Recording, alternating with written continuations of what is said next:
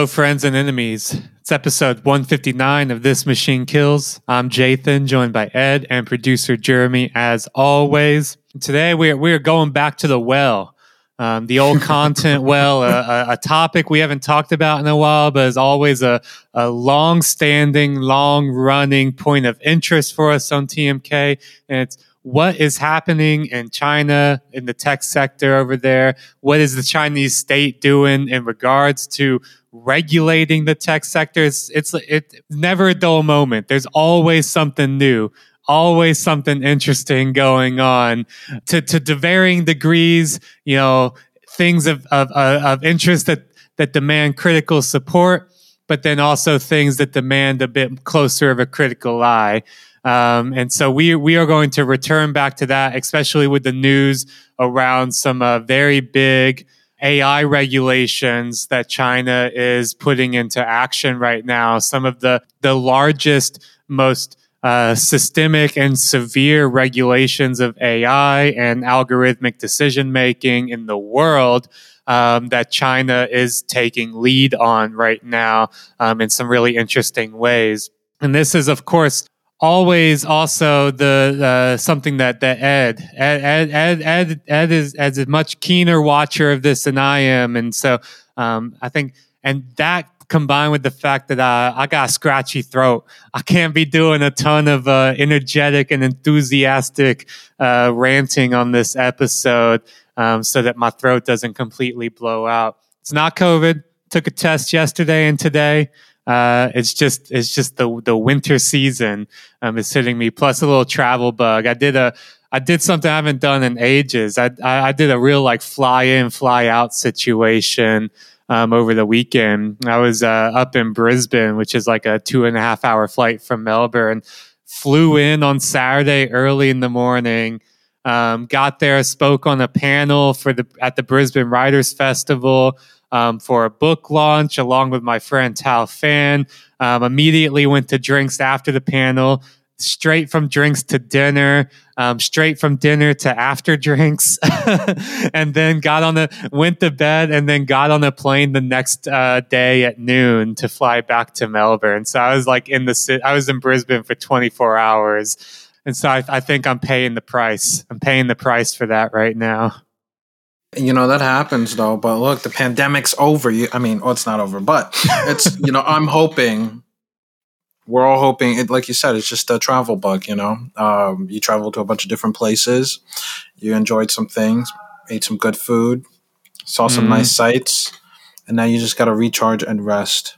So yeah, no worries on that. You know, we'll t- China's fun. China's fun to talk about. This episode, I will say, it is not going to be an exhaustive analysis of Chinese antitrust. Part one, for a few reasons. One, because it's a little too soon to see the outcomes of some of these things, and there's a lot of a debate among the consequences and the implications and uh, what the next moves of Ch- uh, Chinese various Chinese regulatory authorities will be you know, there's a lot of contestation about whether it, these are moves solely to rein in um, specific tech companies, industries, or to discipline industries as a whole and get rid of disastrous capital. And these are things that we'll, all, you know, we'll kind of touch on.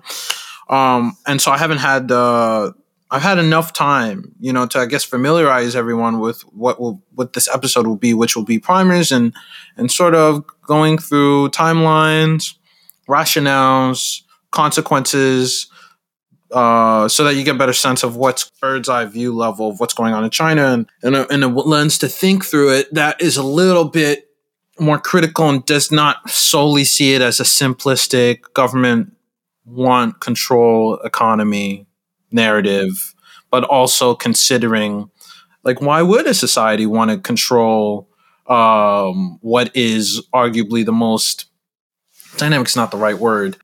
There's a there's a whirlpool, there's a vortex um, in any capital market or any sector touched by technology, and sometimes that's because of genuinely disruptive uh, products, and sometimes that's because of disruptive techniques to suck up capital from elsewhere or externalize costs to other parts of the population. So I think it would make sense that an economy that is, you know, planned to an extent would want to have a close eye on it.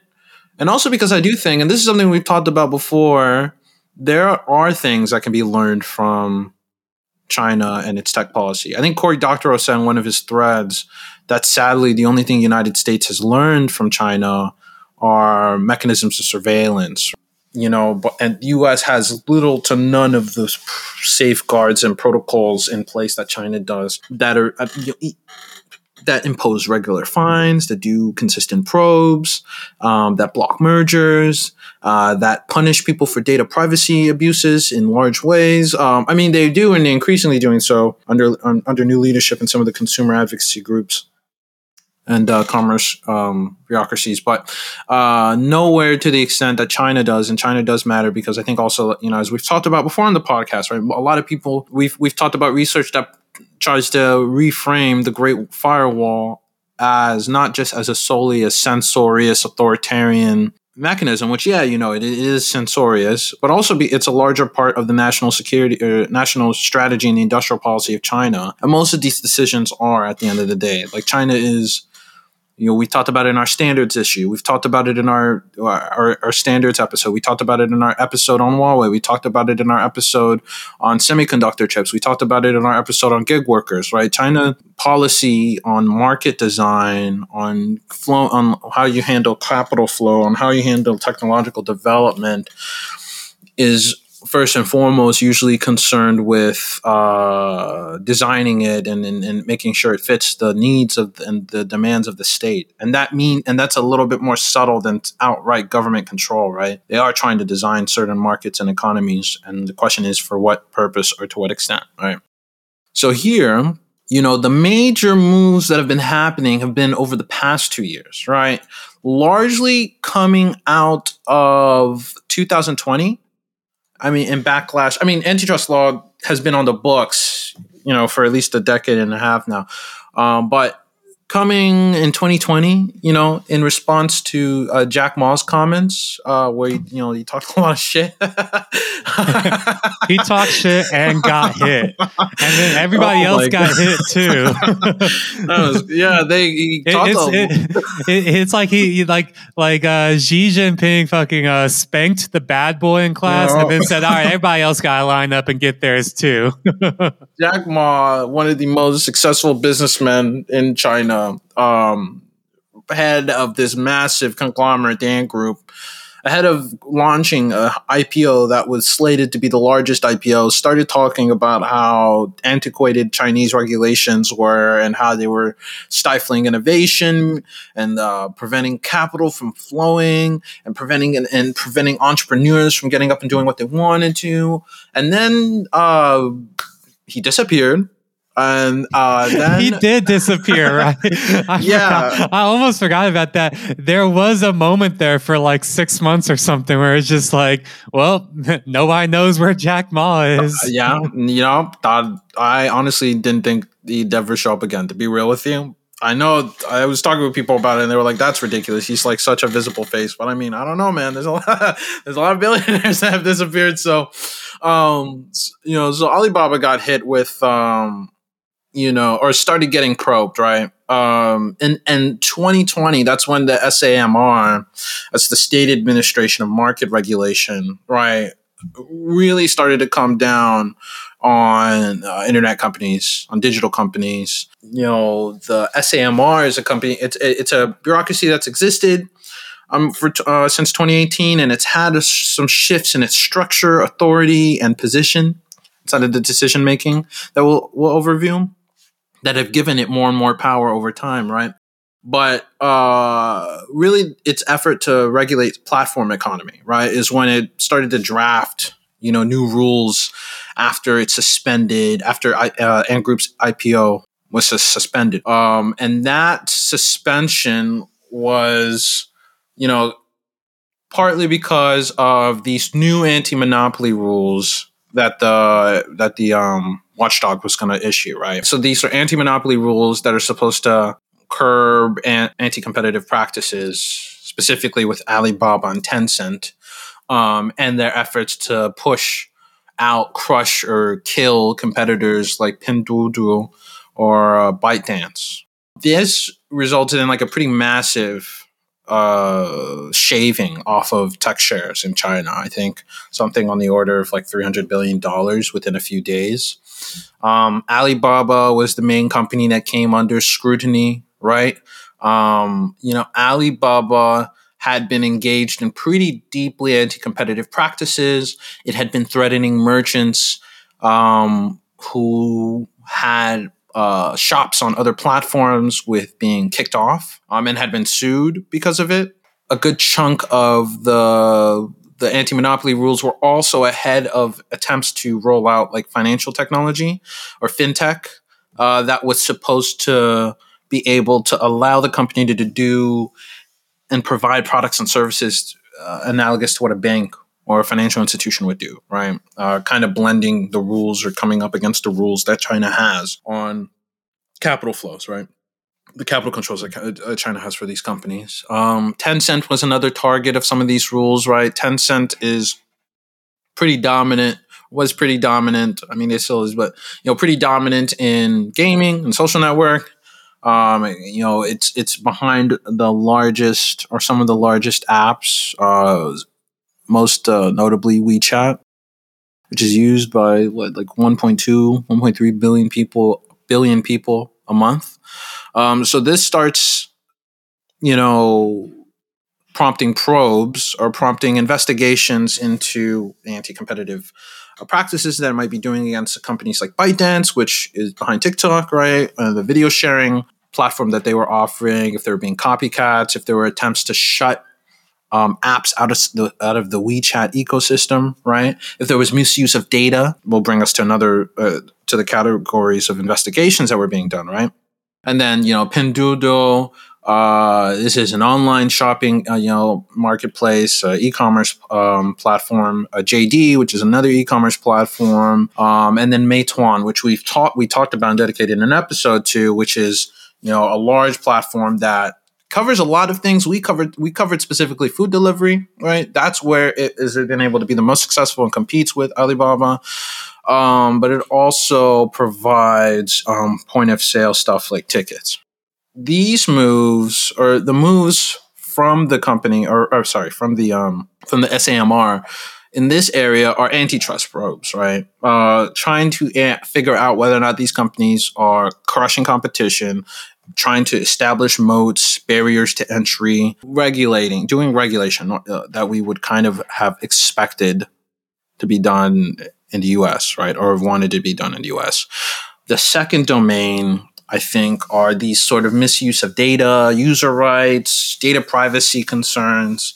Uh, these ones are overrun by the Cyberspace Administration of China. Um, this one goes back to 2013, 2014 uh, runs and, and, and is responsible for managing internet content, content moderation, censorship, um, but also has a pretty strict or tries to impose a pretty strict data regime and making sure that data doesn't travel outside of the country.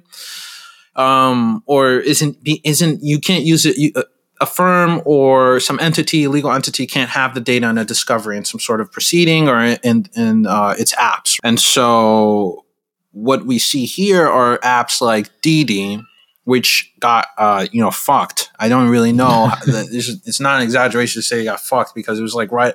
What was it like two days after the IPO of Didi, Um, they got taken out of uh, the App Store and they were no longer allowed to register new users this was after Didi's US IPO, right? So they were suspended because they were violating data security rules.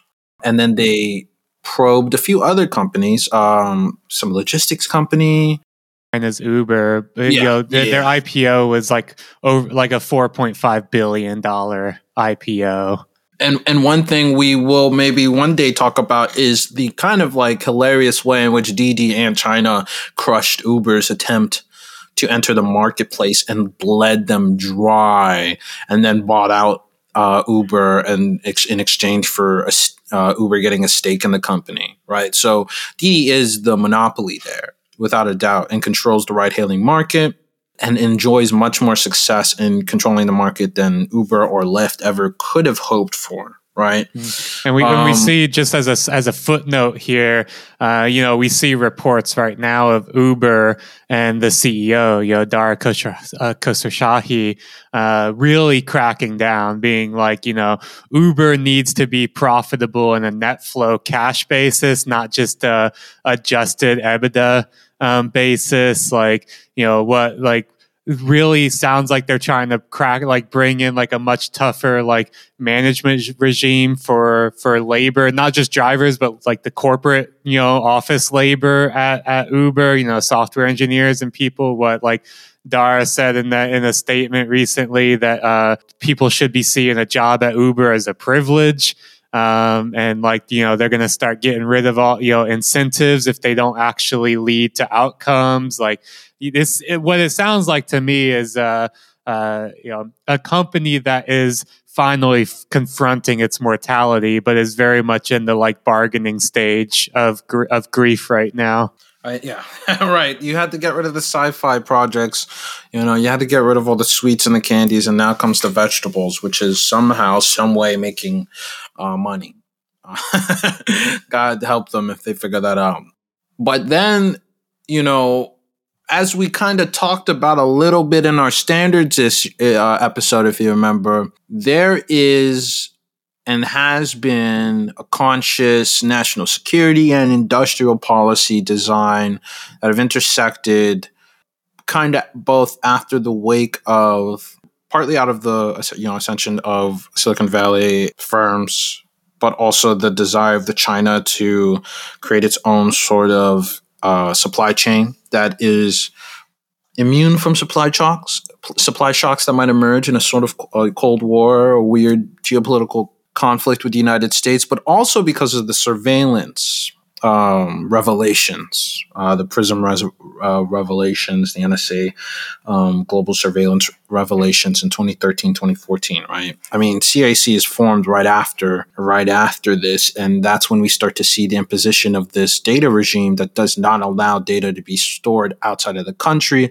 and then leads to the banning of other companies that might have devices which would send data overseas and the ascension and and the deployment of that strategy that we talked about with Huawei of the state of, of state sponsored development of in, of indigenous development of state owned enterprises where domestic players are are prioritized and subsidized over ex- foreign ones right? Um, especially if they might be part of some supply chain that could leave Chinese products uh, and manufacturing vulnerable to a shock, or if they might be, uh, you know, corporations that would listen to the United States and comply with uh, surveillance regime. Ironically enough, right? This is, you know, the second kind of chunk of tech crackdowns that we're seeing, or that we were seeing in this first wave, right? And then the third wave is that we've t- we've talked a bit about, or we've we've been talking a bit about how a lot of these tech companies are there's nothing there really, right? They are offering, they're using technology to get around regulations so that they can operate in a in a domain that they would otherwise have to subject themselves to re- regulation saying oh i'm a tech company. I'm an internet company. I don't have to abide by traditional financial rules. I don't have to abide by traditional media rules. I don't have to tra- uh, abide by traditional educational rules right? Um, this was one of the things that Ant caught Ant Group's that caught the ire of the CPC at Ant Group, right? That fintech that they were trying to the, the fintech that they were trying to roll out, where they were trying to insist that they weren't a bank or they weren't a financial institution, but they were just a technology firm. But the technology firm was offering services that other financial institutions did and had to abide by strict capital requirements when they were carrying out, right? Even even ahead of uh, their IPO, Ant was up until the IPO known as Ant Financial, and then they yeah. dropped the financial uh-huh. from their uh-huh. name ahead of the IPO. Uh, you know, very very standard, just like uh, sleight of hand, but in a like really a very clumsy way that that we often see with these tech companies as they uh, bend over backwards to define themselves as tech companies rather than define themselves as the uh, what they actually do. And and so this is why you know Ant Group was, uh, you know, like you pointed out, Ant Financial um, was the financial arm or the fintech arm, or more accurately, of Alibaba. The IPO was going to be for like 35, 36 billion dollars. Um, there was uh, real uh, hope there until that uh, ridic- until the speech at that summit um, that this would catalyze a new wave, maybe, of tech companies uh, that would be at the frontier of uh, this sort of regulatory arbitrage that we see in the United States and Europe, where we see everywhere else in the world, essentially.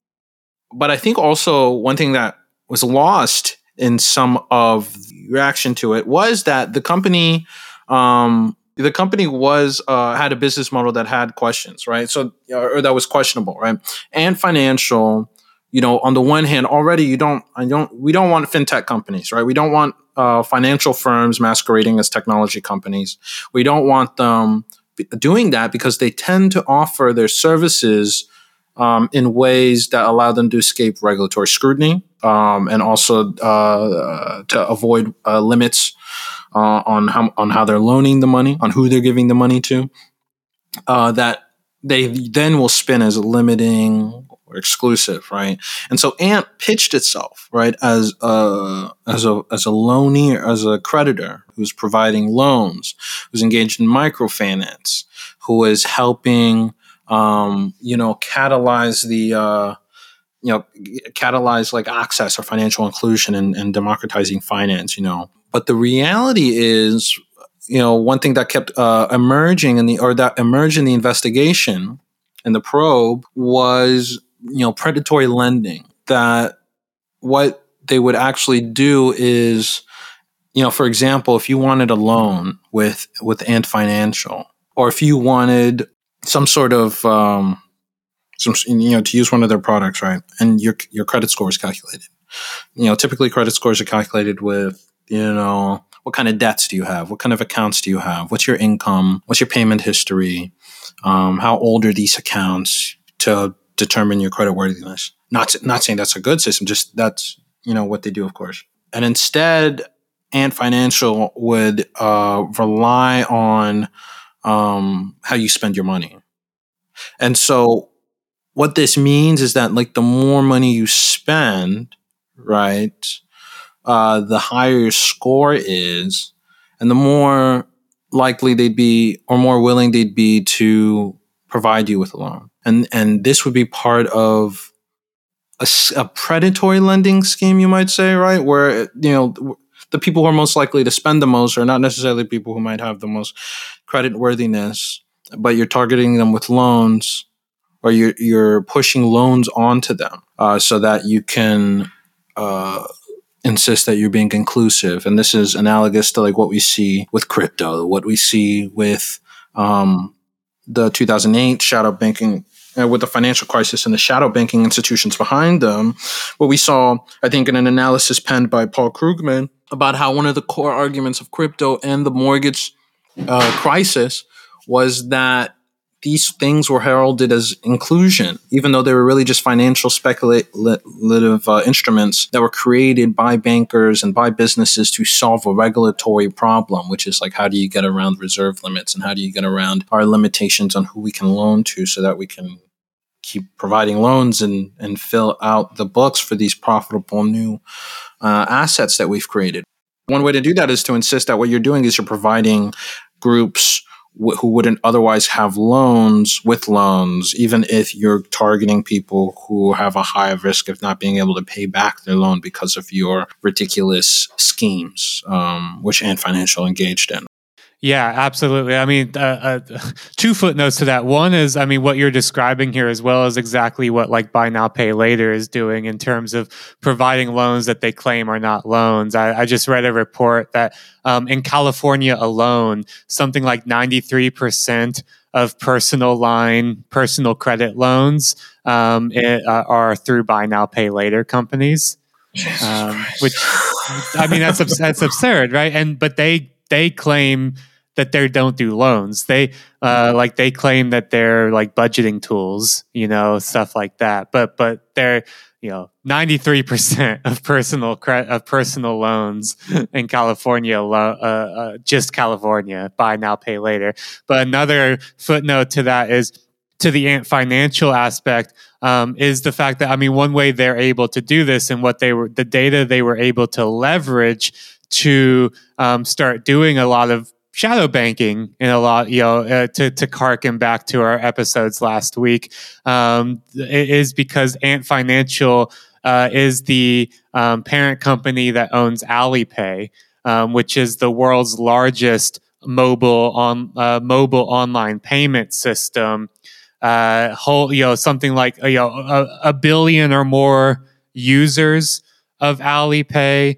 Um, you know, largest mobile payment service has a majority share of third party payment uh, market in China. Um, it's continuing to grow. I mean, it's one of those things that uh, people use Alipay for everything. It's also like a, a kind of it's one of these super apps um, where you can do everything within the Alipay ecosystem without ever losing the app. You can, you know, pay bills, you can order food, you can get a ride, uh, you can buy, uh, you know, tick like air airline tickets and hotels. Like you can do everything within within the this ecosystem, which provides Alipay and Ant Financial and the parent parent company of Alibaba uh, a, a, lot of fucking data about people's lifestyles, their spending habits, their day to day routines, their relationships.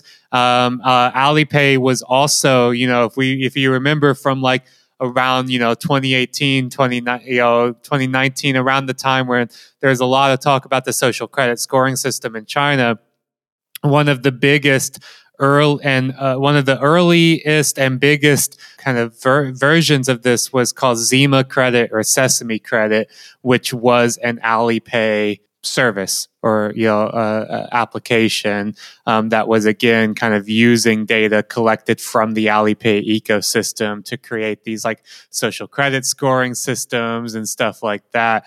And so, I mean, this just also this just is a you know providing a footnote to to what you're talking about here, Ed, in terms of like how something like Alipay, uh, how something like Ant, um, kind of was, you know, where they were at.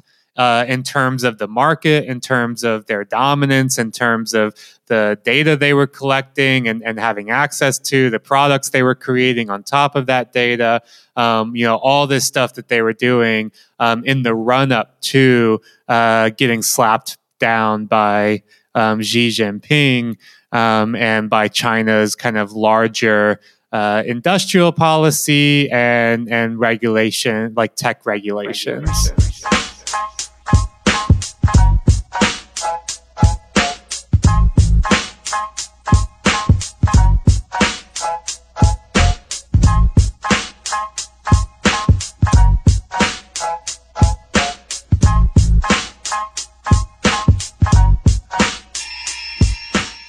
We'll shift a bit now that we've done some of this background on some of the companies, right? So I, I guess a bit of like an overview of some of the changes that have emerged from 2020 to 2021, right? And, and now that we've covered some of like the motivating factors, and I one other thing I should also say is that all of this, all of the the tech crackdown, um, or this aspect of the tech crackdown, because there are other aspects, right? Um, other reporting has talked about crackdowns in other sectors where you know firms also say that they're tech companies, as well as crackdowns on social media, crackdowns on entertainment, on um, on expression, and so on and so forth. Right, but here. Um, one thing to also say about the motivating factor for why tech is handled the way it is, I think like it is worth taking seriously um, some of the speeches that Xi Jinping has given over the past two years about the digital economy, right? Um, over the past over the past few years, uh, there has been you know movement from him and others to to insist on reining in the economy, um, reducing the amount of debt, reducing the amount of corruption, uh, revitalizing manufacturing as jobs are leaving and going to other South Asian countries. You know, a, a good old little uh, rabble rousing with the class war, um, targeting some billionaires um, who are corrupt or maybe too opulent or in uh, one way or another not loyal enough to the CPC. But yeah, so like these are these are you know these are some motivating factors for why tech itself is being targeted because as we've talked about, especially with the semiconductor issue, if you're concerned with industrial policy and national security, um, and you want to immunize immunize yourself or insulate yourself from potential geopolitical moves by the United States or other coalitions of powers, and you want to assert dominance over the development of standards, and you want to ensure that you have some say in how they and how future technologies are designed, um, and you want your firms to be dominant on the global level. Right, then it makes sense to reorder the dominant, to reorder the industry at home, because even though there is a good amount of state-led development, there are firms that resemble U.S tech firms in that they're they are valuable um, on markets, but not actually, or it can be argued what the actual value overall is there in uh, in preserving them. If you're trying to finely tune capital markets, you know you can't afford for Didi to take a massive hit, and it probably should if you are interested in trying to finely tune uh, finely tuned markets around some of these tech firms, or, or that could be one rationale behind it. Um, but I think now you know you want to look at what has happened over the past year, especially after the probes and and and after the fine what was it 2.8 billion dollar fine on Alibaba you know the half a billion dollar fine on Meituan you know so you know law uh, lawfare blog has a has a good review of um of the past year of antitrust moves, uh, modifications to the AML, uh, modifications to the fines, uh, new probes that they've been doing, new impositions of uh, data security law and uh, personal information protecting law, the DSL and the PIPLs refer to them from here, as well as the shape of what then we'll talk about got proposed in 2022 um, which is um, a pretty big set of algorithmic governance regulations. Yeah, I, I want to just quickly say. I mean, as we get through this, I think it's it's it's instructive to keep in mind that like very different political philosophies that are underlying these the the approach the the kind of three big approaches to AI and tech regulation we see in the world right now. There's a American approach, there's a European approach, and there's a Chinese approach, and each of these are really uh, motivated by three quite different political philosophies of of, regu- uh, of regulation um, and and uh, a kind of stance towards tech. You know, no surprise that the American approach is extremely pro market, pro competitive, very hands off. Um, this is why we also see very little. You know, we'll get through, we'll get to all this in more detail, but at a kind of higher level, um, just to orient us this is why we see very little movements in American regulation on AI. You know, at best we see um, some some proposed legislations by people like Amy Klobuchar saying that you know, like you know, we need algorithm, you know, we need reg- we need algor- algorithms to be regulated. We need to make sure that they're they're actually fair and accurate and stuff. But like this stuff gets caught up in in uh, congressional hearings and like and committees and like you know, it doesn't even hasn't even made it to a vote yet and could still be years away until anything actually happens um, because there's a very much a kind of like hands off um, laissez faire approach here where they don't want like they prioritize the economy and the ideology of innovation over regulation and restriction. And so they're very, you know, the, the US is very reticent to do anything, um, but except for like kind of soft reforms around self governance and coaxing them into coming up with like principles of AI ethics, that kind of shit the European approach is very, uh, I think, is like instantiated in part through the GDPR, you know, General Data Protection Regulation, which is a very like individual rights based regulation. You know, it's about like preserving personal privacy and individual rights um, in the kind of data landscape, which means that its rules tend to be very like micro scale and very individual. While they might be they may be applied as a whole to the like the whole tech company sector, right? Like you know, if you want to do business as a tech company in Europe, then you need to adhere to the GDPR. But these rules are very much like they're consumer protection rules with the kind of like steroids of a European human rights um, kind of focus you know, like injected into them. I mean, I think that's how we have to understand it, which means again, they're not structural, right? They're they're more like um, ameli- ameliorating harms, uh, empowering consumers with with a bit more rights, um, or preserving their their rights in the marketplace that's the European approach. As well, the European approach is also somewhat like nationalistic in the sense of like they don't want big American companies coming in and like you know stomping around, uh, uh, you know suppressing the European, uh, you know, European homegrown innovation um, through monopolistic practices, uh, you know, spreading uh, kind of American hegemony through dom- you know through market domination. So there's a bit of like a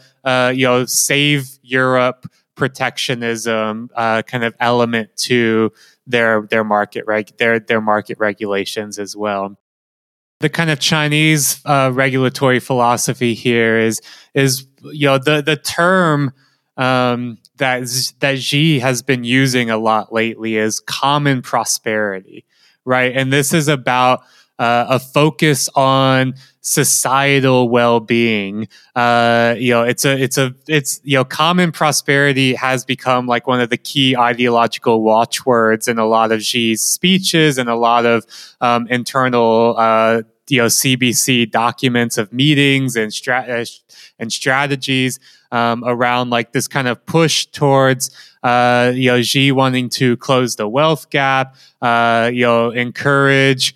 Um, you know, sometimes forcefully, um, you know, w- uh, wealthy people and businesses to give back more to society, uh, you know, to promote something like a societal vision of well-being and and common prosperity. You know, alongside that is this kind of constant refrain for the last year of Xi talking about the disorder, the quote unquote disorderly expansion of capitalism. Uh, this is a, a, phrase that he has been that he's used a lot in the last year um, to talk largely about big about big tech, right? About the tech sector. Trying to remember, he he said something like the um, a barbaric growth or something like that of the tech sector that's the term barbaric growth of platforms. Um, and so here you know him talking about this you know disorderly expansion of capital and barbaric growth promoting common prosperity you know this is in a lot of ways the underlying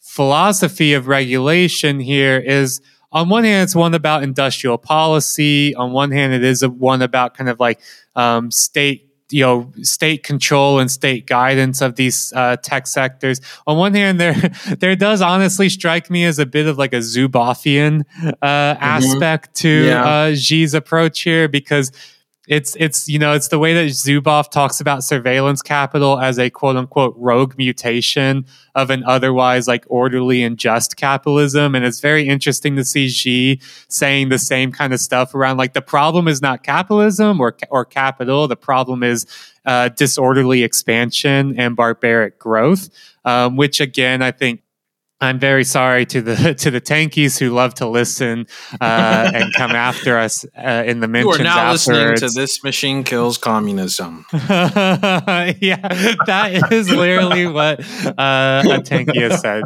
Uh, anyway, it's the same I, one. I, it's it's the same dude. He leaves reviews, comments, and uh, replies on other appearances that I make elsewhere.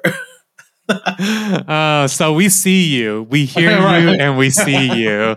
Um, you are heard, you are seen. Uh, but I hate to say it, but uh, you know the, the the point here is is that Xi is. Uh, I think this is more more evidence that a lot of what Xi is actually interested in doing in terms of industrial policy is a, uh, a, like a state capitalism, right? Like a state controlled, state led um, capitalism. So, and you know, uh, in a way, and I, I think that this manifests in a in a few different ways, right? That like you know, you've got uh, you know major you know new laws like the um, the you know the China Personal Information Protection Law, you know, which is the new big data privacy law in China um, that you know is being used to kind of like confront these tech companies and secure. Uh, you know, stu- you know, enforce cybersecurity and personal information protection and privacy. Um, you know, it's being applied to Alibaba and Tencent and so on. But you know, at the same time, it's not applied equally to everybody acting here because China's state agencies are the country's largest data um, own, you know, con- collectors and processors. Um, on the other hand, as well, you know, we see uh, this manifesting as Ed was talking about, right? That like the Chinese economy is taking massive hits. Um, and you know the stock of Chinese companies are, are, are you know being shed by bill you know hundreds of billions over oh, you know, like something like over a trillion dollars um, since the beginning of what we're you know these new regulations over the last couple years that Ed's been outlining. Um, you know like 1.5 trillion dollars or something like that has been you know shorn off the economy because of it but what this shows is that while you know this would be suicide in the US to to do something you know like this what it shows here is that Xi is less interested um, in that and instead you know prioritizing things like common prosperity, uh, you know, but looking more, I think, more like uh, you know, China, the, the the Chinese state regaining a larger control of. Um, the direction of innovation and the direction of the market. There was a really interesting quote here in the Lawfare blog um, article um, that we mentioned earlier where they write Xi may find these losses bearable because the economic burden is borne primarily by the consumer technology sector rather than what he views as strategically critical sectors like semiconductors and aeronautics.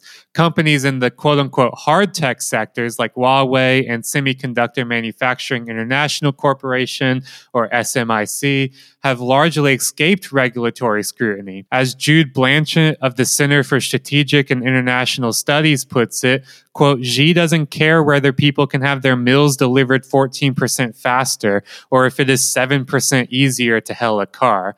So, you know, Xi is interested in terms of like industrial policy, uh, you know, securing critical uh, manufacturing uh, capabilities and sectors, right? Like uh, his interests are very different than what we tend to think of as the interest of the tech sector innovation, which are actually like the interest of VCs um, and CEOs, uh, which is, you know, do what we're already doing, but do it like X percentage points faster, um, you know, or whatever. You know, these really minor, just like put more gasoline in the tank, put you know uh, hit the pedal a little bit harder um, you know but it's all short termism and it's all you know it, it's it's innovation well, uh, you know, to me, it's it's stagnation dressed up as innovation is like a lot of what we see with platforms.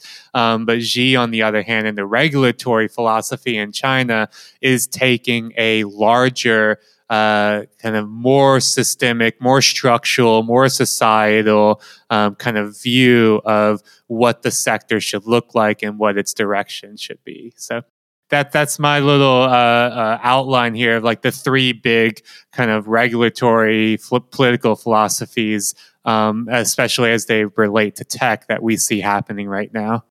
So 2021, we set as we talked about and introduced SAMR, levied its fines on Alibaba and Meituan, right?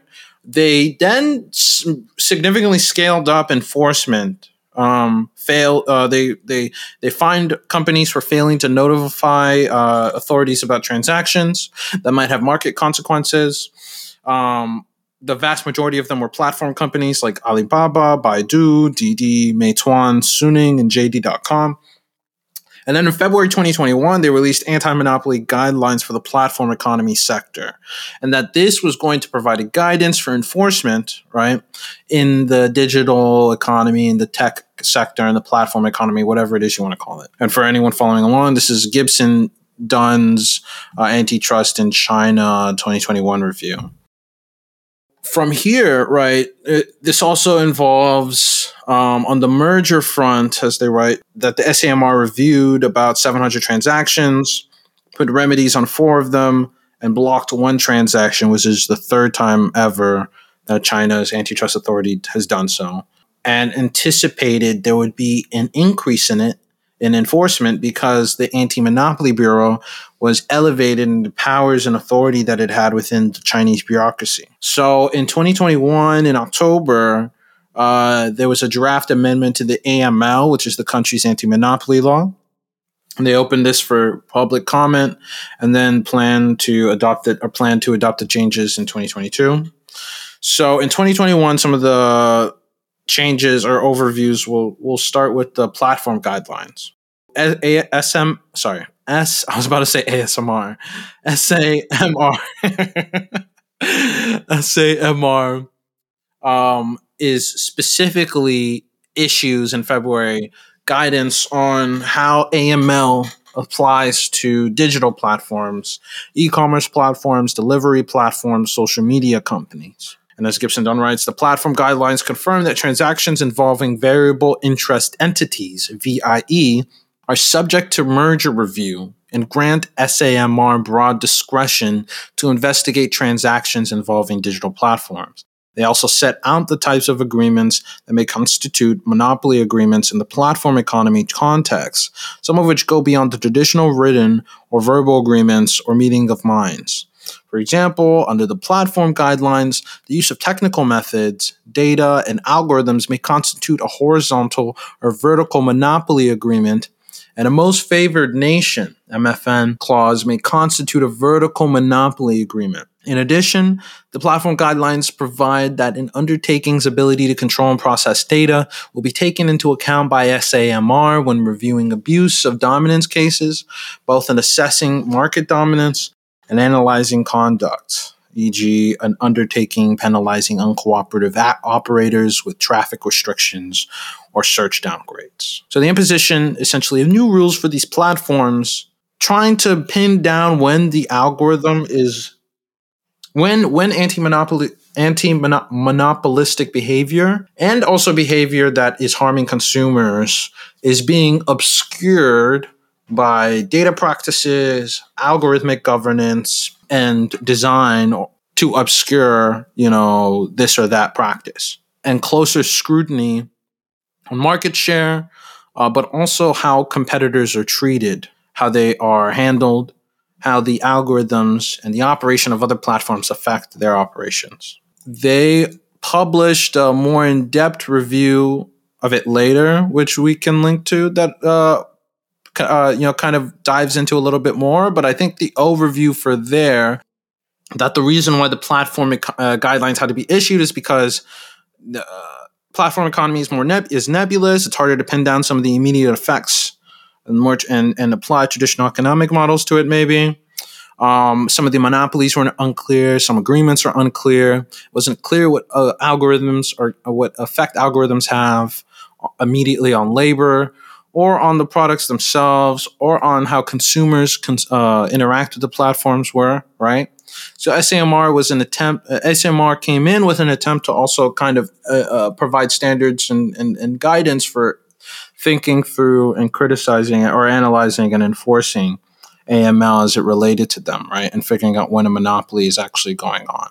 And, and then furthermore, right, there's, there's uh, more attempts to or to expand ways to ensure that merger clearance actually is pursued. Uh, that that some entity actually asks for permission to merge with another company that it doesn't pose an anti-competitive threat um, to a specific sector. So then going from there, the draft the draft amendment that was open for public comment uh, to the AML uh, is is part of an effort that has been ongoing to modify the you know the anti the anti monopoly law on the book, and so the first uh, the first comments, the first draft amendments were you know put up for uh, public consultation in October, and they closed that in November. And these basically offer changes that affect how mergers are controlled, non mergers are enforced, and then procedural rules Uh, as they highlight, they impose particularly significantly higher and harsher penalties on uh, undertakings and transactions that fail to file, and introduce fines against individuals for engaging in anti competitive behavior. But they also include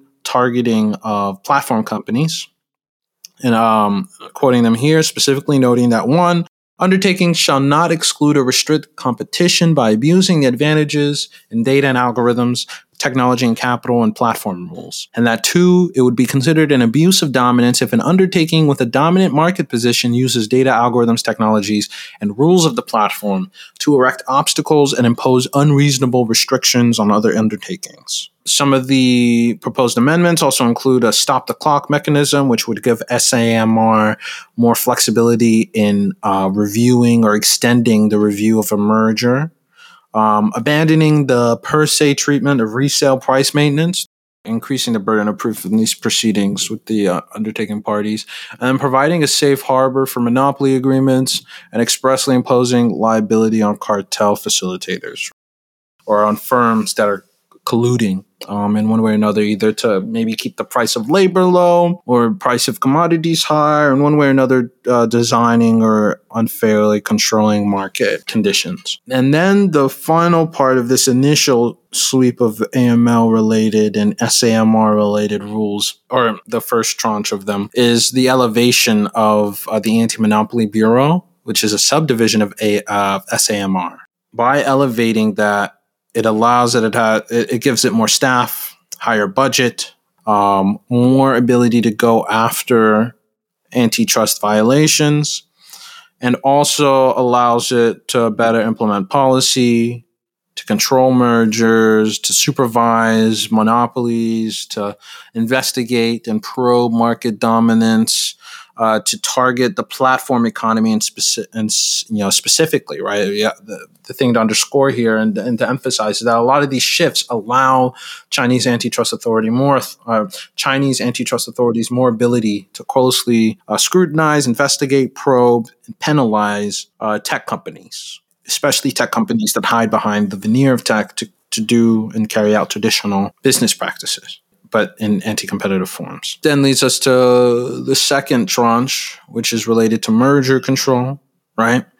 In 2021, they write SAMR unconditionally approved more than 99% of approximately 700 transactions that it reviewed and imposed conditions on only four of them. But it blocked one transaction, which was a proposed major between a, mer- proposed merger between Huya Inc and DouYu International Holdings Limited. And this is the only the third time since 2008 when it was created. They go over a bit over how long it has taken um, SAMR to do these cases. Uh, on average, 14 to 15 days to, review, to complete its review of cases under the simplified procedure, 288 days to complete its review of conditionally approved cases, 187 days to complete its review of a single blocked transaction and that the case is blocked or the case is penalized because of the failure to notify. And so, yeah, then the second tranche just has to do with mergers. And again, uh, you know, SAMR is a bureau that hasn't really done much in the past with blocking mergers or penalizing them for failure to notify. Uh, but there's been a market increase and that there's been more scrutiny on mergers that might consolidate a market consolidate a market, consolidate users of a product, um, strengthen dominant positions, get rid of competition, or impose vertical horizontal monopolies.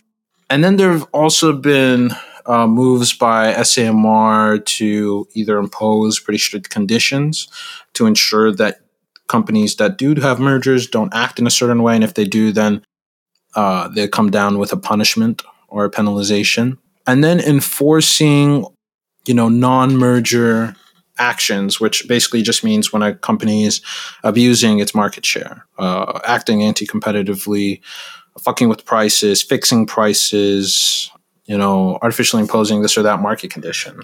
These are kind of like the general list shifts that have gone on across 2021 in terms of uh, changes or to the AML, right, to empower platform antitrust economy um, enforcement.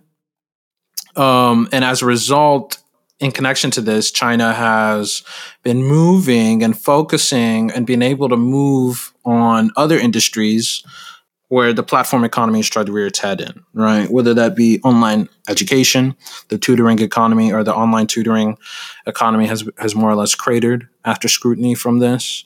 Ride hail and and food delivery companies have shed six, uh, tens of billions of dollars worth of uh, market value and capitalization as a result of this. Um, financial tech firms also have peeled back or pulled back. Um, social media companies have had to be has been under scrutiny either because of misuse of data, screen time, um, targeting minors, algorithmic uh, preferences that are used in in, in, in, in tailoring experiences on, on platforms. The consequence, or I would say, yeah, the the overall consequence of this, right, or the overall look of this, is an attempt to crush some of the monopolies and, and discipline uh, entrepreneurs or firms that might be acting in ways that support otherwise unsustainable activities because they're being anti-competitive so they don't actually have maybe they don't actually have to pay attention to if uh, some business model works right? Because they've crushed the competition. Uh, so they're the only game in town. Or because they're offering a product or that china doesn't want because as another part of the tech crackdown are crackdowns on um, what the public or social environment is supposed to look like right? There have been attempts to impose specific codes of conduct and behavior and expression um, that have led to crackdowns on uh, social media, that have led to crackdowns in movies, that have led to crackdowns on the social networks, that also are connected to, or also consequences of it targeting uh, some of these firms, right? Because these firms are anticipating more and more probes and reviews, trying to anticipate um, crackdowns and preempting them with their own sort of uh, their own sort of adaptation to uh, regime changes or to regime um, or to the imposition of data regimes or rights regimes or labor regimes. All of that leading us to the shifts that have been bubbling and came to a fro March of this year, right? Where China announced that it was going to roll out a pretty comprehensive set of regulations known as the Internet Information Service Algorithmic Recommendation Management Provisions. It's a fucking mouthful. Um, Come on, they gotta do like the U.S. Congress and make this shit into an acronym. You know, there is an acronym. It doesn't fucking work. The acronym is IISARMP. I'm sure. I'm sure in the original language, it sounds a lot more, uh, oh yeah, you know, poetic and and and you know, e- easier to say. oh, I'm sure. I'm sure, without a doubt. yeah, but um, here, I mean, the rules are pretty. They're pretty fascinating, and I think they are huge. And it would be interesting to see what could if the US and the EU could ever do them, right? So mm. essentially, they're coming down to outlawing algorithmic discrimination in part. But I think a better way to think of it is a, a significant curtailing on what you're allowed to deploy algorithms for and how you're allowed to use them to govern these platforms, right? The prominent example, one of the easiest examples that people might think of are with algorithms that are used in presenting you with content on social media platforms, but also algorithms that are used to set prices in um, on demand services, uh, ride hailing, food delivery, grocery delivery, um, and that the price fluctuations ostensibly, you know, as Wired wrote, ostensibly they're supposed to be because of traffic, right? But a lot of studies, a lot of reports argue that the apps are able to include other factors, including ride history, the phone a person is using, um, you know the destination where they're going to i've written about how for example uber and lyft have many times in the past been found to charge you more if you're being if you're heading to or out of a black neighborhood right or a non-white neighborhood.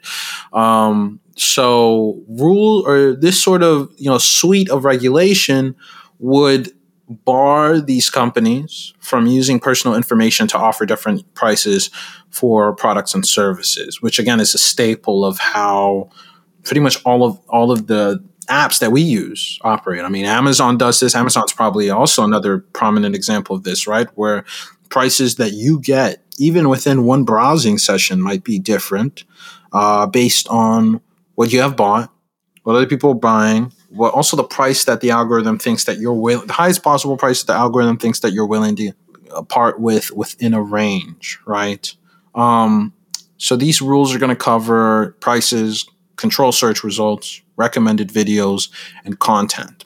So this is going to affect ride hailing, e commerce, social media, streaming, right? And as they write, it's going to extend this crackdown that has targeted the most popular, most valuable companies, but also goes in line with as Jathan, as you were talking about Jathan, right, and as as Xi Jinping has kept saying in his speeches, right, disorderly capital, disorderly signals, some unhealthy and disorderly signals and trends have occurred in the rapid development of our country's digital economy, right? And you talked about how it was barbaric, and I think.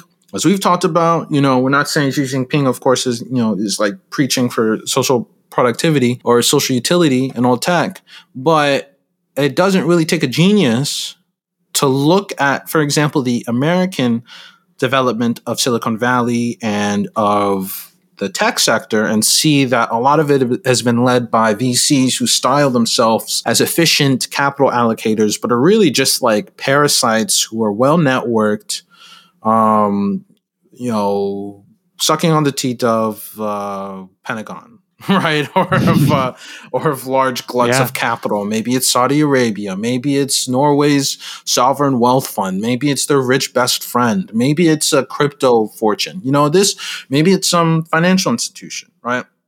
But that we have created an environment where you can use so so most technological development as a result is determined by networks of wealthy financiers who all know each other, private direction not really concerned with uh, actual limitations or environments that they're in except to get a return, right? There's not an actual concern about whether Uber is sustainable, whether urban transport can be subjected to ride hailing at the in, in the form that Uber imagines, if you can replace all of transit with it. The only envisionment is the possible total market, which is like what seventy trillion dollars as they prop uh, they prop around in their prospectuses.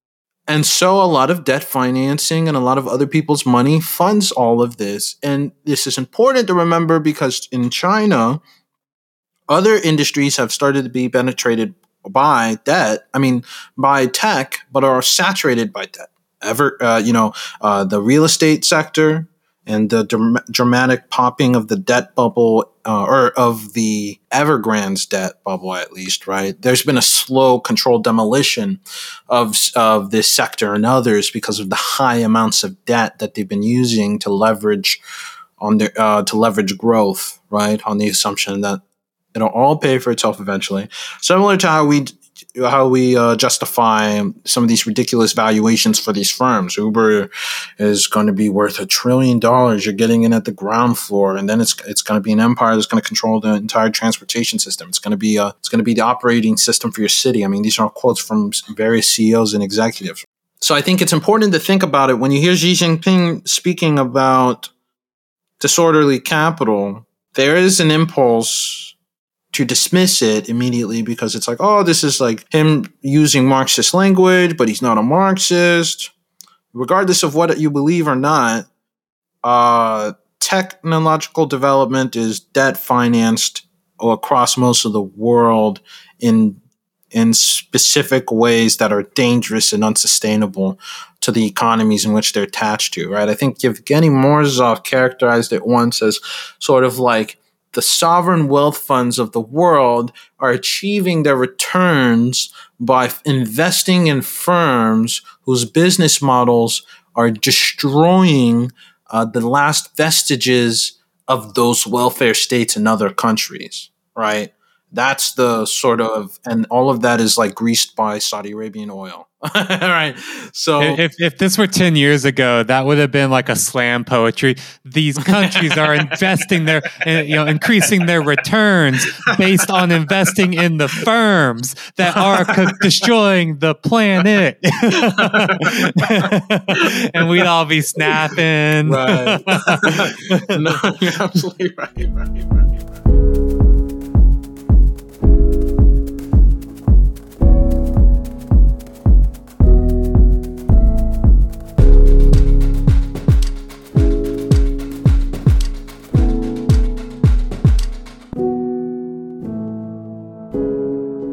And as a side note, that's led to some companies, something I forgot to talk about. You know, the IPO structure has been abandoned by some of these companies in favor for this variable interest structure. And I forgot to dive into the variable interest structure, right?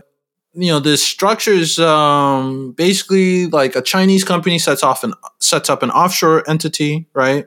And then you use that to do overseas listing, and then foreign investors will buy into that stock. And this allows you to avoid the, the restrictions and limitations that China imposes on foreign investment, and also some of the concerns that China might have in a review about data going overseas, right?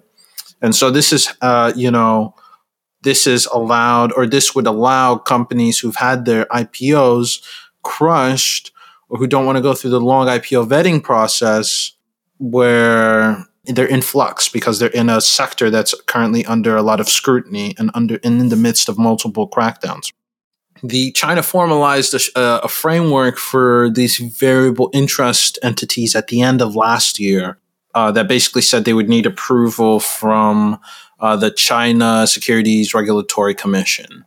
Um, and they, you know, they'd have to wait 20, uh, 20 days to submit their materials.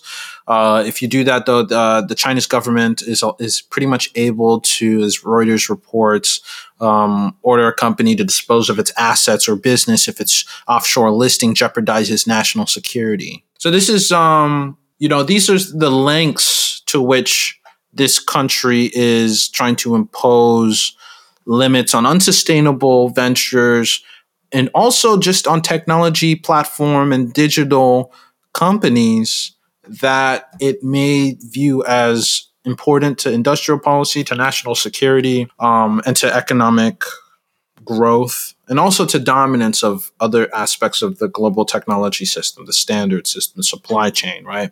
Um, you know, these are all things that you have to remember that China is constantly keeping in its mind or are juggling around and weighing uh, and weighing in decision making. So this uh, so this algorithmic uh, governance, the suite of algorithmic governance regulations, um, you know, they are banning or they're trying to explicitly ban the use of personal information and characteristics to to provide different prices, but they're also requiring the notification of users when the data is being used, um, the ability for them to opt out completely um, when algorithms are being used to make recommendations inside of an application. And, and as Wired writes, um, that uh, companies that violate the rules could face fines, be barred from enrolling new users, have their business licenses pulled, or see their websites or apps shut down. But also notes that some elements of new regulations may prove difficult or impossible to enforce because it would be technically challenging to police the behavior of an algorithm that is continually changing due to new input, for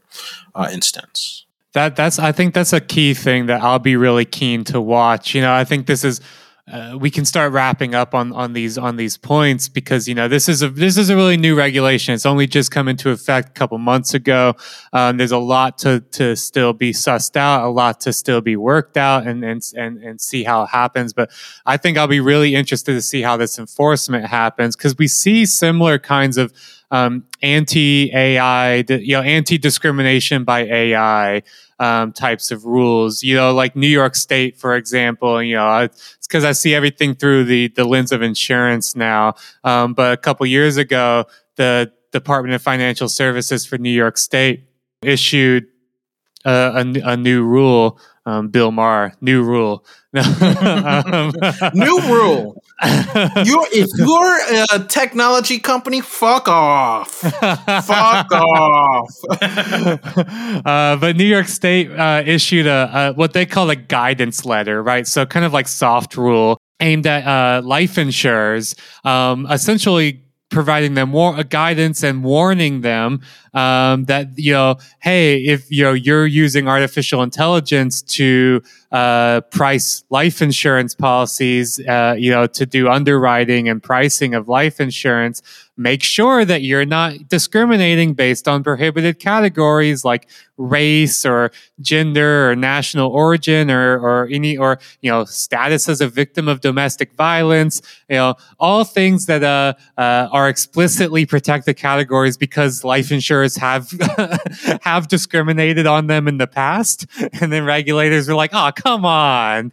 Um, but you know, uh, the the new rule is basically being like, or the, the the rule guidance is basically being like, "Hey, make sure you follow the law, um, and if you do, uh, you know, price risk." Um, you know, you have to, uh, using artificial intelligence, then you have to explain why some policyholders receive higher prices than others. You know, just remember, but what, you know, in actual fact, right, this has become intensely hard to enforce um, and intensely hard to regulate because of the way that um, these machine learning systems work because of the the the way that they they don't go in like a human with uh, kind of pre-established connections that they're going to make, right? That kind of uh, uh, influence what data they're going to use and how they're going to interpret it. They go at it in the opposite way, right? It's like they collect all this data, then find correlations in it, which means that you know you come up with all these different proxies for things like race or gender or other protected classes, um, and neither can it be explained. Um, this is the the problem of opacity, right? Like nobody can explain how these decisions are made or why a machine learning model, um, you know, reach certain conclusions. And so, in practice, these things are intensely difficult to enforce. Uh, uh, to explain, to make transparent, to audit, to regulate. Um, so I will be very, you know, this that's you know and granted, this is in an American context where uh, regulatory agencies are vastly understaffed um, and underpowered, uh, uh, versus in China, where um, these state agencies do have much wider reach and much broader powers. Um, so, but ultimately, I will be very interested to see how um, these these new anti discrimination uh, and AI regulations in China are actually put into practice um, and how they do if they if they do overcome these like technical and political uh, boundaries or, or, barriers to actually uh, you know, practically enforcing these kinds of regulations. I think also one thing I think you know to watch for. I mean, there's like you know, I really all you can really find at this point are like various IP firms kind of evaluating what they think is going to happen or what they feel is going to happen. Um, you know, I, t- I, I read over this IP firm, uh, Finnegan, um, and they had an analysis that was more so, I mean, it wasn't even really analysis. It's more like a very brief kind of note. Like, okay, here's, you know, like IISARM is tar is like, you know, targeting, uh, personalized recommendations it's, it's targeting algorithmic recommendation service providers, right? It's allowing users to obtain a little bit more autonomy and rights and protections in, in their data set and their in their data and how it's discovered and used. And then also just in it's kind of in, uh, mingling with the DSL and the PIPL um, and that it empowers China's ability to to, to to to declare that this or that is in the interest of national security or in the interest of social uh, or public environments, um, um, and that justifies excluding data from discovery, that it justifies censorship, that uh, justifies a probe, that justifies a crackdown. But I think, you know, the real consequences, the one we're concerned with, and as you've pointed out, you know the what what are gonna what are really gonna be happening with these platforms and the algorithms remains to be seen because there are a lot of things that could be done here. You can see a system where if a company crosses the line, its algorithm is taken from it, and other products and goods and services that are um, that use the algorithm are rendered inoperable. That it has to delete and destroy anything that it used the algorithm to train or develop or to generate data for.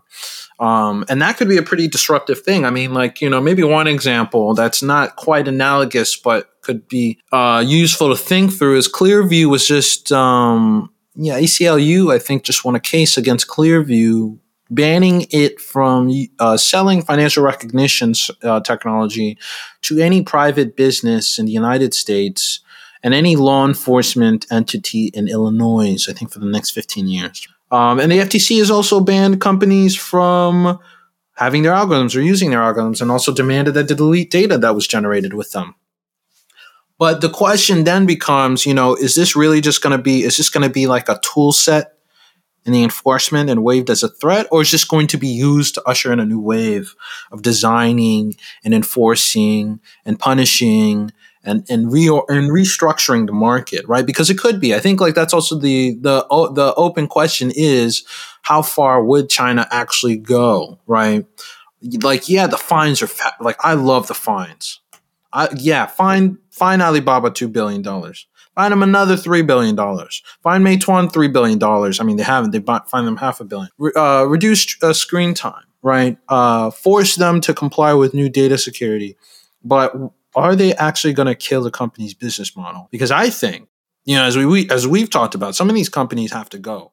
You know, frankly, I mean, I know, and and and maybe that's not realistic, but I do think that if you are really serious about restructuring the platform economy, uh, if you are really interested in sustaining that, if you want that to be a part of your economy, and you and you're interested in preserving the sustainable ones and getting rid of the unsustainable ones, I don't think it's enough to just impose regulatory costs that eventually phase out business models you don't like and re and transform businesses you don't like. You're gonna have to outright kill them. And I am very curious if China will go so far as to outright kill some of the darlings and the unicorns of the tech the sector. Tech sector.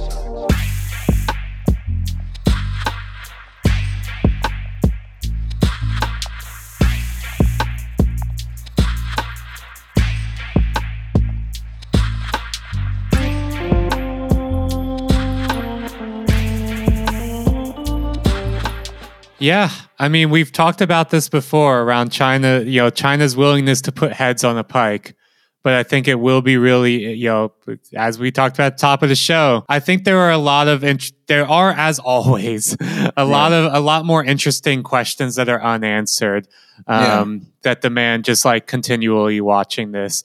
Um, right. You know, yeah, I think those questions you just raised around like the larger kind of, you know, what is this, what does this look like for the, the larger economy? I think these questions around, um, you know, what does actual regulation, like enforcement look like, right? It's one thing to have regulations on the books. It's another to make them, um, real, uh, in terms of enforcement. Um, I, I think, you know, as, as this, uh, Wired piece lays out, you know, China is kind of is a vanguard here, uh, and and a lot of other countries are looking to them because they are very much kind of leading out in terms of the you know leading the world in terms of thinking about these these types of regulations um, and uh, that you know in ways that go far beyond uh, you know, the other kind of tripolar system here of, of the U.S. and, and Europe, with well, with Europe kind of being a redheaded stepchild in the middle. Um, but you know, it's why we you know other countries are looking to China quite explicitly in these regulations in terms of thinking about how do they actually uh, unfold and are there is there something we can copy here? There's a you know, i'll just wrap up the episode uh, you know there's a really interesting quote that this wired piece ends with uh, by a, a dutch scholar of Chinese law and regulation, um, who's kind of advising some some you know ministers in Europe around this uh, around these questions. And and you know he says quote what we've done with the digital realm in the west is to abdicate the sense that the government has a role to play. It's really interesting china is going after its own. In a way one has to admire that. I think with that, uh, both uh, as always, critical support and a critical eye on anything and everything that is happening in China um, around the the kind of big tech trouble um, and regulation. So, unless you got anything else said, bring this episode to a close. No, I would say if you are also please, I'm always looking to read um, analysis of China from Chinese scholars. So if you have any suggestions, listener, and you come across any, do let me know. I try to rely on legal firms and law firms for the same reasons that we like to read the business press you know, because uh, they're going to be a little bit. They're not. They're not going to have the flourishing of like the Brookings Institution. Even though I did Mm-hmm. quote them in this report, please do not come for me. you know, um, there's uh, they're clear eyed about it because they're concerned about what this is going to mean for their investors. I mean, I was reading one of the most fascinating analyses I read was from a banker who is trying to think about uh, who's who's basically trying to think about what this would mean for in foreign investors about portfolios and how they're weighing about how they're weighing uh, China inside of them, but also thinking about what the consequences non like non economic crackdowns would mean, like or economic r- crackdowns that didn't seem as large or as important as like fintech, for example, edtech. Like, what does edtech mean for like what does the the seriousness with which they're applying these fintech crackdowns to sectors like edtech mean for investors, right? What where other sectors should we look for where we might not anticipate a crackdown, but where there will be one because of the role that tech has played in maybe doling out or expanding a private education system? And what other types of private enterprise are going to be rolled back as part of this shifting in, in China's political economy? So I'm very, I'm, I want to, I'm trying to read, I would like to read everything more about it because I feel like there's not really a lot of good, there's good commentary on individual moves, uh, but I would like to read more. I want to read a lot more. So if you have anything, give it to me. Hit, that, hit hit us up with that. Absolutely, this is something. As I was saying, we're we're always keen to keep an eye on, but we're also always uh, aware of how anything to do with China, any kind of reporting, and especially from the West, is always something to be looked at with with, with skepticism. You got you can't you can't trust that mainstream media. Uh, you gotta go to other sources. Uh, Right. So Maybe I'll just start. Yeah, I'll just. I mean, yeah, the next episode I'll just quote Xi Jinping exclusively. Got mean, translated. yeah, yeah, that's right. That's right. All right. With that, uh, thank you all for listening. You can find us on patreon.com slash this machine kills for more episodes every single week. Sometimes we do two parters. Sometimes like the episode this week, we have, uh, uh, our ongoing book club series with the dawn of everything, um, chapter by chapter. Um, and other times we just, just have some fun behind the paywall. Um, so find us there uh, on Patreon. Um, and until uh, until then, see you next time. Adios. This